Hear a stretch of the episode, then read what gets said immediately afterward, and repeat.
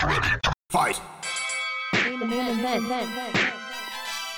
Breaking, breaking news. Breaking news. This is the guy that's gonna give him the biggest fight. And then guess what? Boxing. Fight.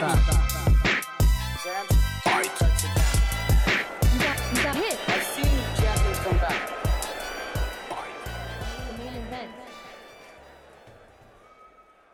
Hola a todos, soy Boxing with B. Si se encuentran aquí en este canal por la primera vez, no se les olviden suscribirse.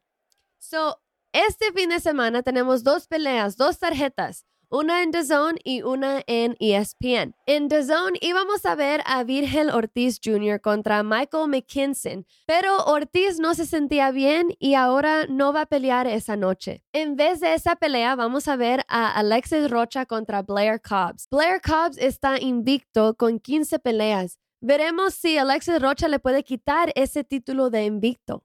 En ESPN tenemos a Edgar Berlanga contra Steve Rolls. Berlanga está invicto con 18 peleas. Está joven, pero afuera de ring se ha hecho muy popular. 16 de esas peleas ganó por knockout. Es seguro en decir que Berlanga sí tiene poder. En su última pelea contra Marcelo Coceres de Argentina, experimentó lo que se sienta tocar la lona por la primera vez en su carrera profesional. Eso es algo bueno porque, como dije, está joven, así que puede aprender de esa pelea.